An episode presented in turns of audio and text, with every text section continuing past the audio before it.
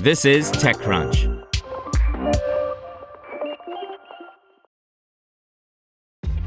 This episode is brought to you by ShipStation. You know, some things take a lot of work, like sending little robots to far off distant planets. And just as that's challenging, so too is running a successful e commerce business, especially when there's so much to do. So I want to introduce you all to ShipStation.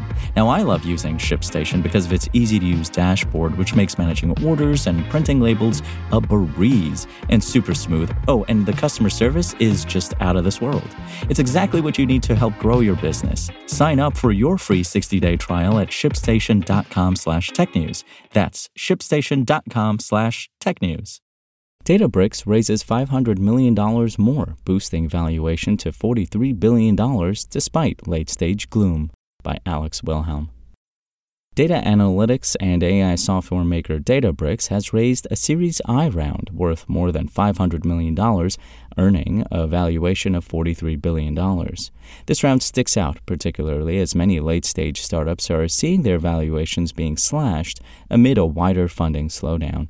Databricks last raised $1.6 billion in August of 2021 at a post money valuation of $38 billion, and seeing the company add $5 billion to its price tag is proof that wider trends do not affect everyone equally if they do at all. The list of investors that participated in this Series I makes it look like both a pre IPO funding round and a strategic investment.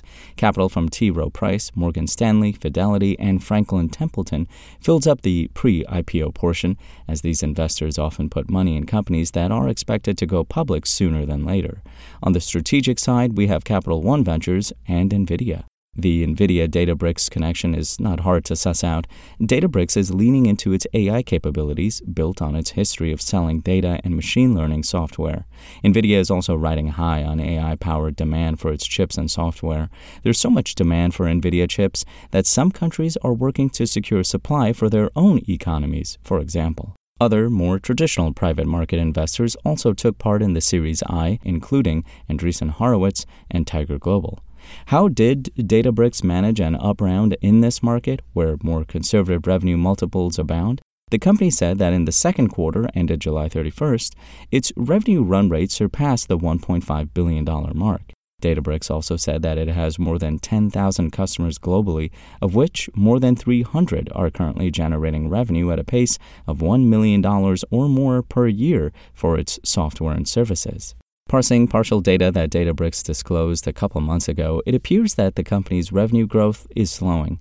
However, Databricks also said today that its fiscal second quarter included the strongest quarterly incremental revenue growth in its history. Fair enough, and that's enough for investors to wager that when Databricks does go public, it will be able to surpass that $43 billion price tag. However, that implies, slightly annoyingly to those excited to read its eventual S1 filing, that Databricks is not racing toward a public offering.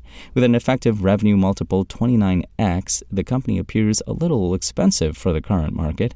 That implies the company is planning to grow a bit more before it tries to defend its latest valuation on the public market, hence a later IPO. The new capital is more of a refresh than a recharge for Databricks, which we did not think was running particularly low on cash anyway. Perhaps this round also gives it more room to make other strategic moves. There's a massive race to win a chunk of what most folks in tech expect to be a humongous AI market. A fresh half billion in capital certainly won't hurt Databricks' ambitions. Want to learn how you can make smarter decisions with your money? Well, I've got the podcast for you. I'm Sean Pyles, and I host NerdWallet's Smart Money Podcast. Our show features our team of nerds, personal finance experts in credit cards, banking, investing, and more. And they'll help you make the most of your money while cutting through the clutter and misinformation in today's world of personal finance. You'll get clarity on strategies to help you build your wealth, invest wisely, shop for financial products, and plan for major life events. Listen to NerdWallet's Smart Money Podcast wherever you get your podcasts.